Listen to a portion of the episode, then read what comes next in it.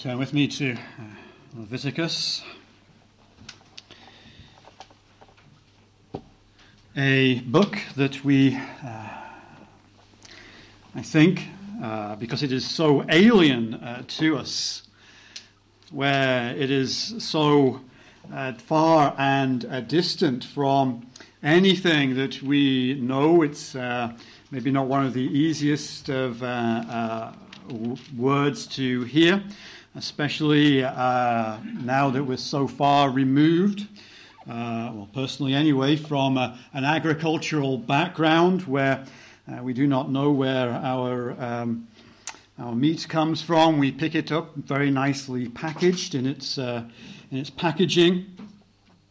And for some of us who may be a bit squeamish to be reading of what is happening to, um, to the livestock, to the bulls, to the to the uh, to the flocks and to the uh, fowl. It's maybe a, something that's alien to us. And also, uh, we no longer have uh, a temple.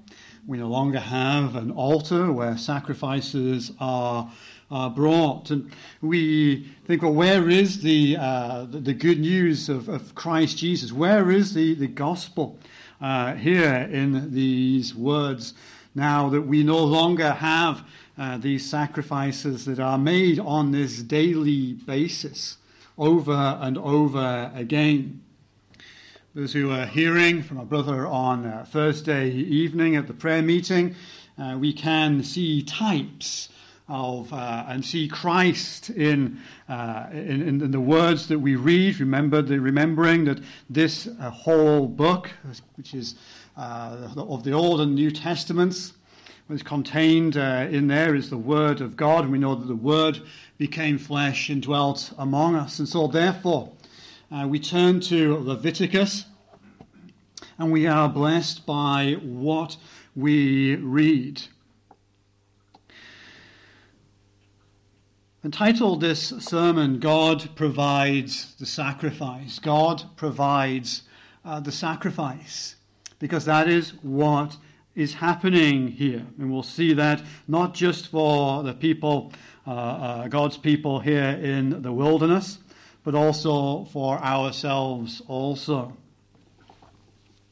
And so we look at the, at the first few verses. And the Lord called unto Moses and spake unto him out of the tabernacle of the congregation. The Lord God calls Moses. Moses is going to act as a mediator between God and God's people, his people. We need to remember the context of what is happening here as these uh, words of God, these uh, how, how, the sacrifices are to take place and uh, are coming after, uh, which we read in Exodus that uh, tragedy of the, the people uh, seeing uh, Moses leaving them to go up to the mountain where he uh, received the, the commandments. And he was gone for such a long time, they thought, well, is he coming back? And so, therefore, shall we make a God of our own making? And so, therefore, they gathered together the gold and molded it into a, a golden calf.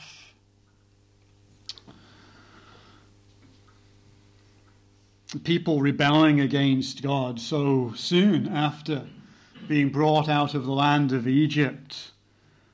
And so, therefore, the people know that they have sinned. The people also know that God is holy. Right? We're reminded that they were uh, told not to venture anywhere near the mountain, nor even uh, the livestock, for the fact that death would come to them. They know that they have sinned. They know that they are sinners before a holy God. And so the Lord calls Moses to act as a mediator for him. He speaks unto him out of the tabernacle of the congregation.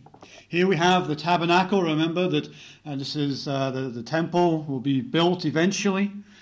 Uh, but for the moment, remember that God gave those specific instructions about how the tabernacle was to be built, its, its, its uh, dimensions, what was to be contained in it. And it was built to those high specifications because the Lord our God is holy and pure and perfect, and the people carried out those commands to the letter that was given to them. And even then, the Holy Spirit, we remember, was moving through uh, certain of the craftsmen that they were able to bring glory to God in the work that they did in the manufacture of that tabernacle. And so now God is in the midst of his people. He's in the midst of his people. He speaks to Moses out of the tabernacle of the congregation. He is not a far off, removed deity. He is with his people, in the midst of his people. And here he is speaking to his people. And the book of Leviticus is a book that is quoted oh so often in the scriptures of the New Testament, especially the book of Hebrews, where the writer there looks back uh, to see how the worship of God took place and then uses that to show us how this was fulfilled in Christ Jesus. And so here we are at the beginning of the book of Leviticus. The Lord amongst his people, in their very presence, in their very midst, speaking to them through Moses. And what does he say in verse 2? He says, Speak until the children of Israel. Speaking to the children of Israel. Remember uh, the Apostle John where he says, My beloved children. Those words of intimacy there, reminding us of the fatherhood of God. And here we have this also, don't we? Speak unto the children of Israel. These are my people, my children. I've brought them out. I am their Father God, the one who provides for them. And so here he is making a way for them through the sacrifices that they are to bring to God. And we're reminded, we remember the sacrifices of old, remember the sacrifice of the, uh, the animals that were killed uh, by God to clothe Adam and Eve as they rebelled. Reminded of the way that, God provided for Adam and Eve. Even in their rebellion, even in their sin, He still was their God. He did not abandon them. He provided a way for them to have that uh, comfort of clothing, that sacrifice of an animal for that very purpose. We, we remember uh, Abraham with his son Isaac. Remember the words of, of Isaac the son saying, We have the wood, Father, but, but where is sacrifice? I remember the words that Abraham spoke to his son The, the Lord God Almighty will provide the sacrifice. That's what happened as uh, Abraham uh, raised up uh, the knife uh, to sacrifice his son Isaac. God stepped in and said, Stop, there is uh, another. And again, there is that uh, Christ is, is the sacrifice there, as the ram caught in the, the thicket. The people knew their sin. They knew that they had rebelled. They knew that their God was a holy God. And they knew uh, that they needed uh, not just to, uh, be, uh, to, to appease him, but also that they needed to be reconciled to him. And God was providing a way that God provides the sacrifice. And so here we, we read in verse 2 Speak unto the children of Israel and say unto them, If any man of you bring an offering unto the Lord, ye shall bring your offering of the cattle, even of the herd and of the flock. And again, we see here that God has provided for them the sacrifice uh, that He is requesting. We have those stories of old where the hero is given this quest where he has got to uh, travel to distant lands, slay uh, these uh, great creatures to be able to win the prize that he may return and uh, receive the prize. The children of Israel do not have to step outside into the vast wilderness that is before them. They have the herds, they have the cattle, they have the flock, they have the, uh, the turtle dove, they have the pigeon amongst them. God has provided for them, even in the, uh, the plunder that they took from the Egyptians. Uh, God said, Take, ask your neighbors for things, take from your neighbors. And here they are being provided, even the sacrifices that they are to give. God provides the sacrifice for them. And this is all for God. If any man of you bring an offering unto the Lord, it's for the Lord. Ye shall bring your offering of the cattle, even of the herd, and of the flock. As we read in verse 3, if his offering be a burnt sacrifice of the herd, uh, let him offer a male without blemish. And here we see that, that first type. We see uh, the, the, the, male animal here representing the, the second Adam, Jesus Christ, the one who would take away the sin of the world. For he was without blemish, without spot. He was pure, perfect. Let him offer a male without blemish. And there straight away we see, don't we? Christ Jesus, the sacrifice. God will provide the sacrifice. That Christ himself offered himself up as that perfect, spotless sacrifice for his people. And then we read, He shall offer it of his own voluntary will. That's something that he was forced to do the head of the household did not have to if he did not so wish. It was voluntary. Offer it of his own voluntary will. They weren't forced to come and offer a sacrifice. As we see, all that was required was the will to offer the sacrifice that their sin may be atoned for. And as we see as we read through the chapter, what we see is we have uh, the provision for the rich, for the middle income people, for the poorest. You could bring a, a bull, you could bring a, uh, a, flock, a, a, sheep from the flock, a male sheep from the flock. You could, if you couldn't afford that, you would bring a turtle dove or a pigeon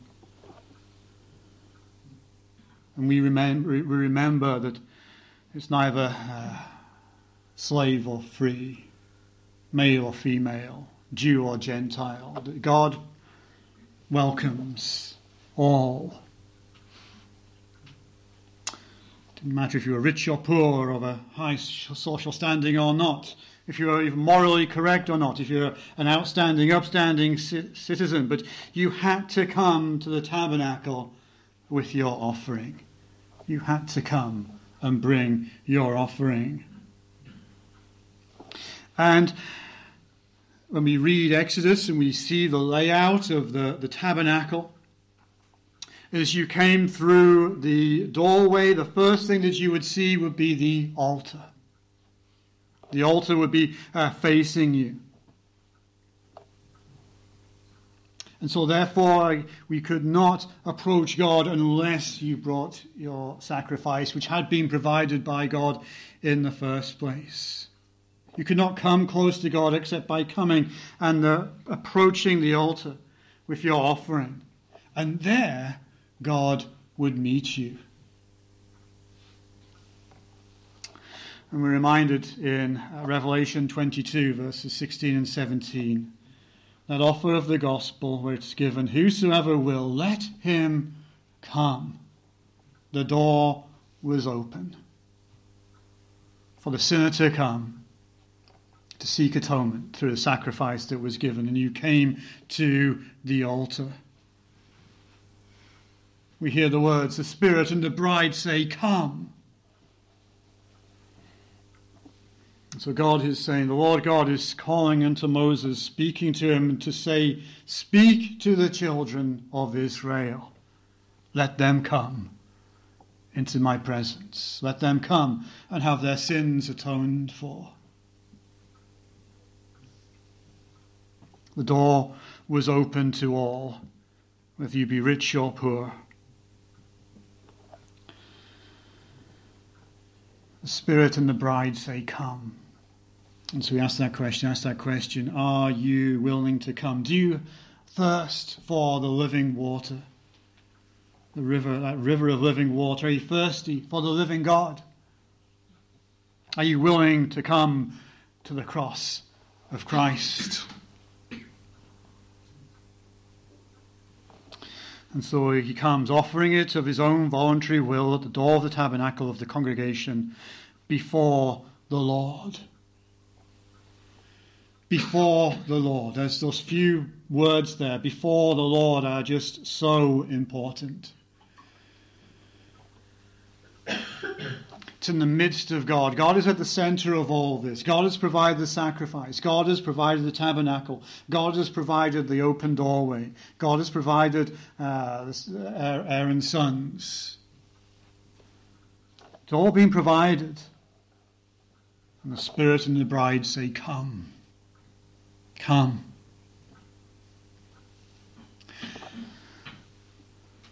Before the Lord God Almighty.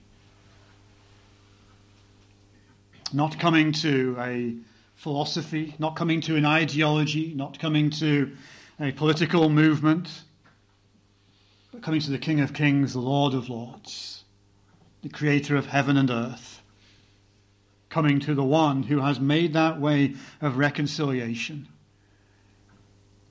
coming to the one who has provided the sacrifice, the only begotten Son, Jesus Christ.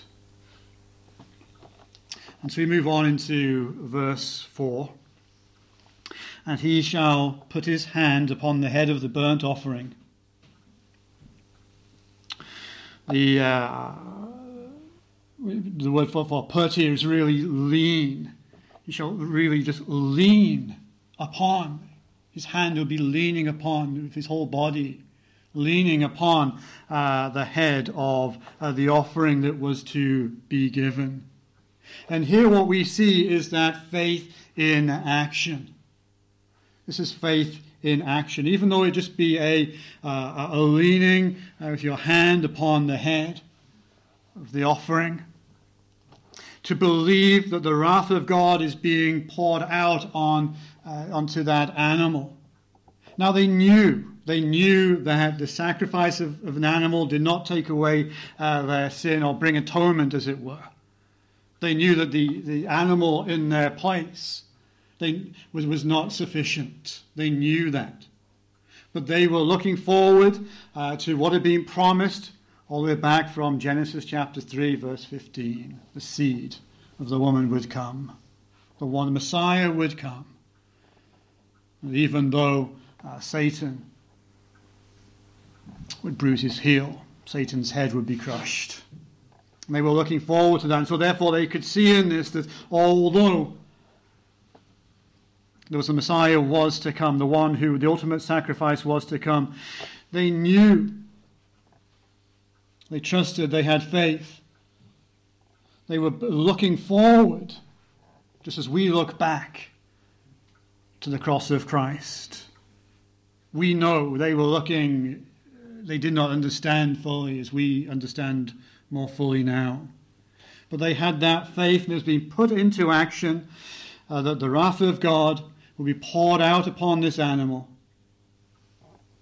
Because this is what God had commanded them to do. And so it was good and pleasing to God that they would do this, that they would have the faith to do this, that it wouldn't just be a, uh, a mechanical action, just a rite of passage, or just something that you would just uh, wake up one morning and think, oh, I'll go and do that because it looks like everybody else is doing it. They had that belief, they had that faith. Because as God says, and it shall be accepted for him to make atonement for him. It shall be acceptable to God. This is an acceptable offering to make atonement for him. Pleasing to God, acceptable to God. This is the God that we worship, honour, and adore. The God who is good, the God who is gracious, the God who is merciful.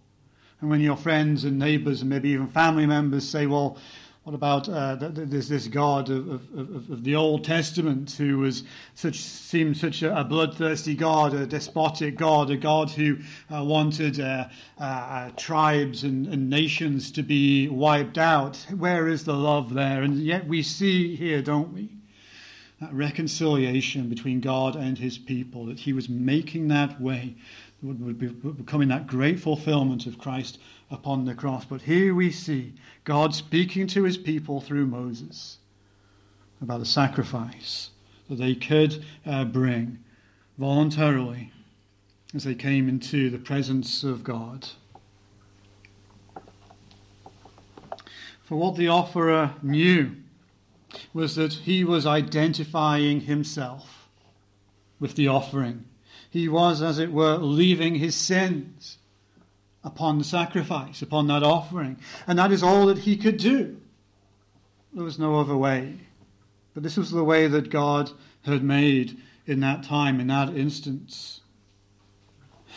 And he also knew, the offerer knew that this was what he could do. This is what he was being commanded to do, being told to do. And then he had to have faith that God would then carry out his side of the plan. What happened to the offering was then what God would do. What happened to the offering was then what God would do. That was out of the hands of the offerer.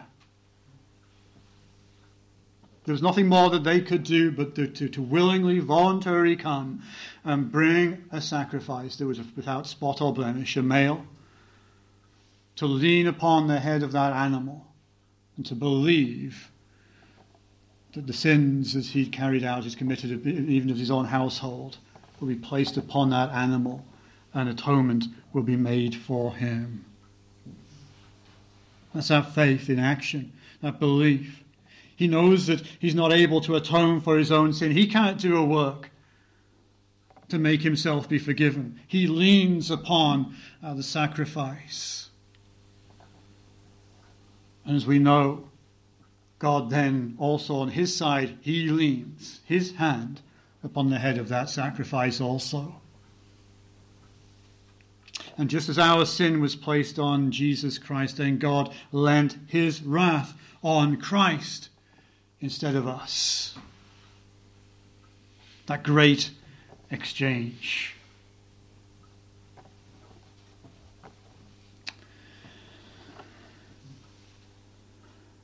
He shall put his hand upon the head of the burnt offering, and it shall be accepted for him to make atonement for him.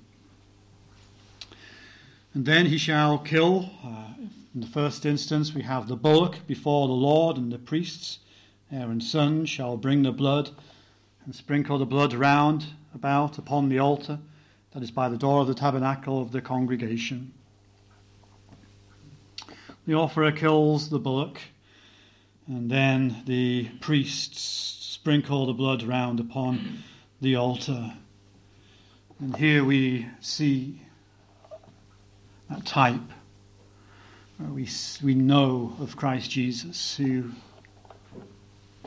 nailed to the cross, crown of thorns upon his head, who'd been whipped and beaten and flogged within an inch of his life flayed. The blood here was being sprinkled. When it says sprinkled, it was a messy business. We, when we read Exodus, we read of the, uh, of, of, of the, the uniform uh, that uh, the priests were to wear. And you can imagine the, the, the mess, not just the, the, the blood that will be upon them as they carried about uh, out this business. but also the, uh, uh, the, the other parts of the, the, the animal also. And we are reminded of that great cost of Christ Jesus upon the cross. The horrific, barbaric torture that he went through for you, for me.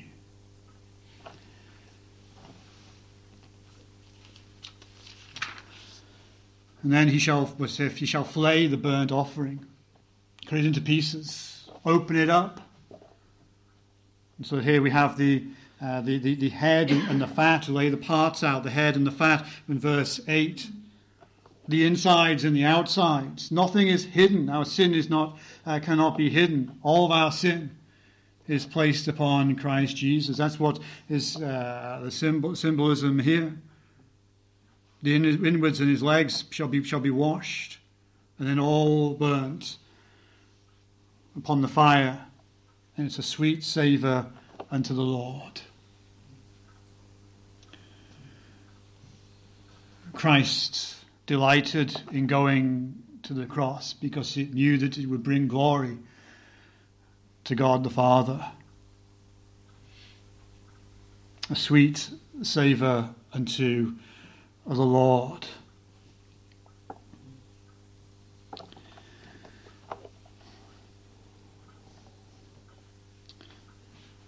God provides the sacrifice. God provides the sacrifice. The Spirit and the bride say, Come. God is at the center of it. It's His tabernacle, it's His meeting place, it's the place that He has made that we can meet with Him before uh, the Lord, as we read at the end of verse 3.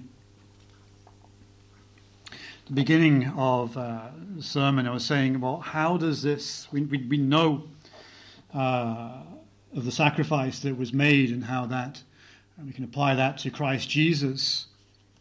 But this worship that was pleasing and uh, uh, bringing delight to God, that sweet savour unto the Lord, well, that's all gone now, hasn't it? Surely.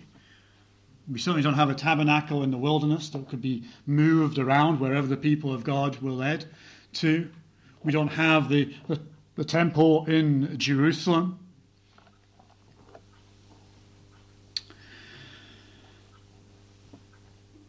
We don't have the, the sacrifices, never mind on a, a, a weekly basis, but on a daily basis that this would have been.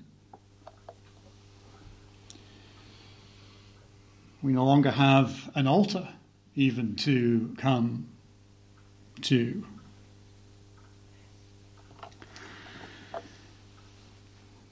But what we know and what we are reminded of is that fact that there are things that we don't have in worship that we don't need any longer to worship God. And we come here into this place, which people would say, well, doesn't look much like a church to me. We don't have the, the smells and the bells. We don't have the vestments. We don't have the, the organ.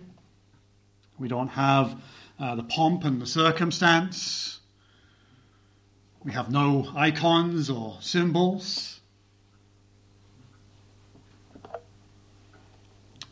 Because that's not what we have now been given. Because now it's all been fulfilled in Christ. It's all fulfilled in Christ. And so we ask that question well, if this is not what we do, and we look at other denominations, and to a certain extent, they are still doing uh, things uh, like this, but we do not do that. And we say, well, what, what do we do? When people ask us, well, what, what do you do?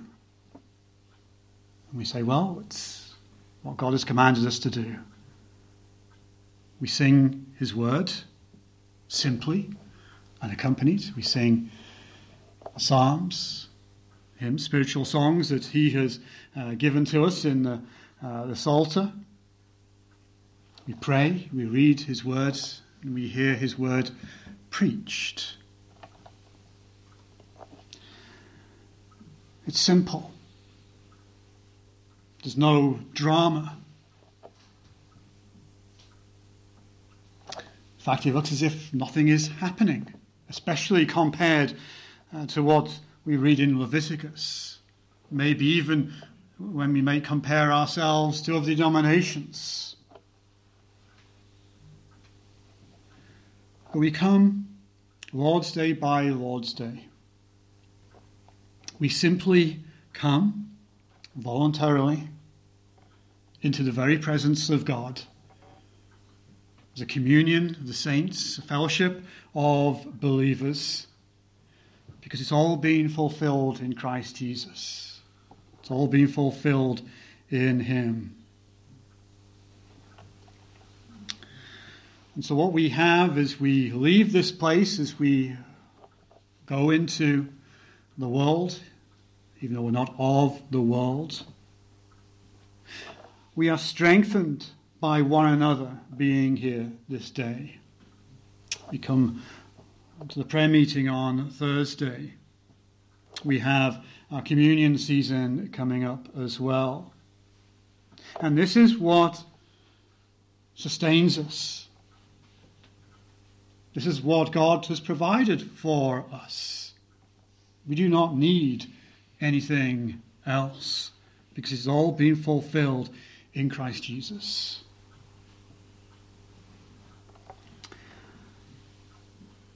Sometimes you may ask the question well, maybe there should be something more. And that's what happens sometimes, isn't it? Where a man may come along and say, well, we should maybe try this, or maybe we should do this. Maybe this would attract people in because we're not really doing very much. But the answer to that is no.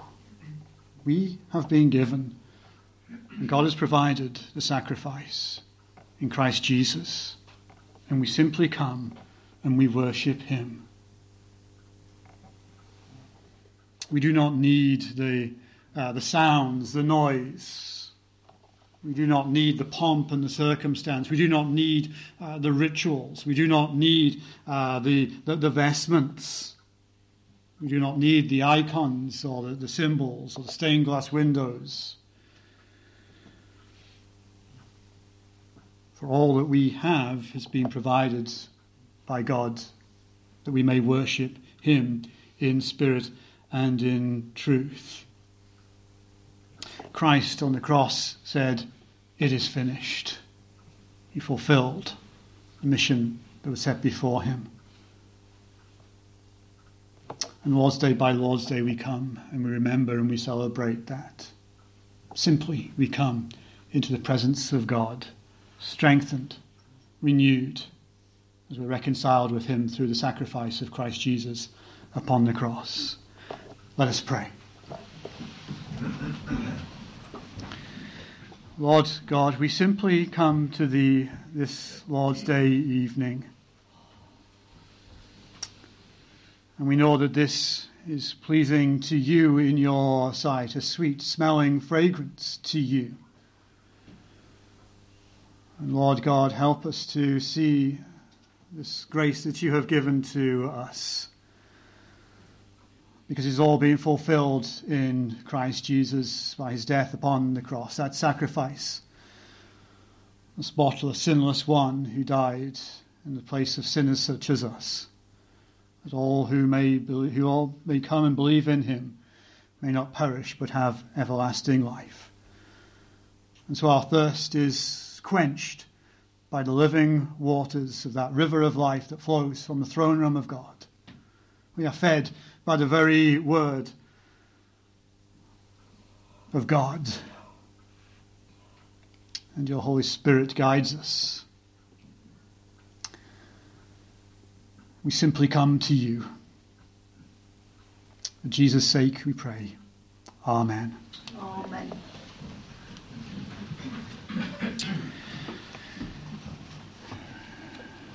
We conclude our, worship this Lord's Day evening with Psalm 148. Psalm 148, the first version, from verse 7 to the end. Psalm 130, Psalm 148, from verse 7 to the end. Praise ye Jehovah from the earth, dragons and every deep, fire, hail, snow, vapor, stormy wind, his word that fully keep. All hills and mountains, fruitful trees, and all ye cedars high, beasts and all cattle, creeping things, and all ye birds that fly. As we read in verse 14, we praise the Lord. Psalm 148, we sing to praise God's to God's glory, praise and glory. The first version from verse 7. Praise ye Jehovah from the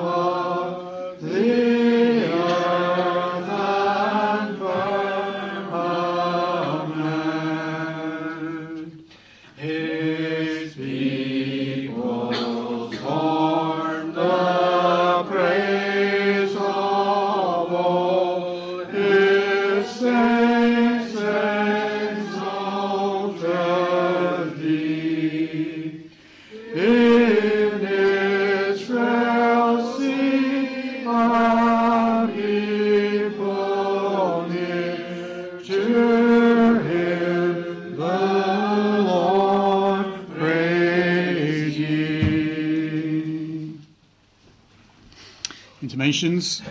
Uh, prayer meeting on uh, Thursday, the usual time of 7.30, and the Sabbath service next Sabbath at usual times of 11 and 6.30 p.m.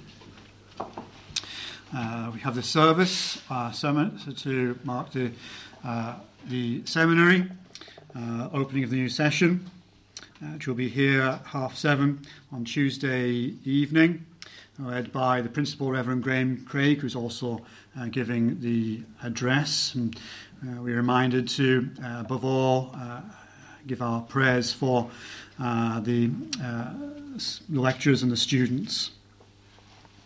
We're reminded of the communion service shortly, beginning starting a season on the Thursday, 22nd, uh, through to Monday evening, uh, with Reverend Woods, McGlynn, and uh, Tom, Reverend Thomas Buchanan uh, leading us in worship.